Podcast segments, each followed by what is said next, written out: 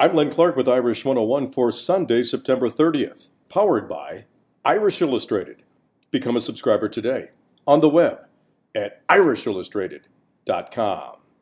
Running back Dexter Williams returned from a four game suspension and rushed for 161 yards and a touchdown as the eighth ranked Fighting Irish remain unbeaten with a 38 17 victory over number 7 Stanford.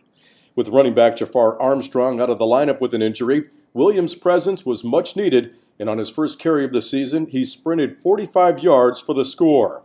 Quarterback Ian Book, in his second straight start, passed for 278 yards by completing 24 of 33 passes for four touchdowns, while the Notre Dame defense, with another solid performance, holding Stanford quarterback KJ Costello to 174 yards passing and running back Bryce Love to just 73 yards on 17 carries. Notre Dame's offense totaled 450 yards to Stanford's 229. The Irish are 5 0 for the first time since 2014 and are back on the road next week to face Virginia Tech in Blacksburg. The final score from Notre Dame Stadium the Fighting Irish 38, Stanford 17.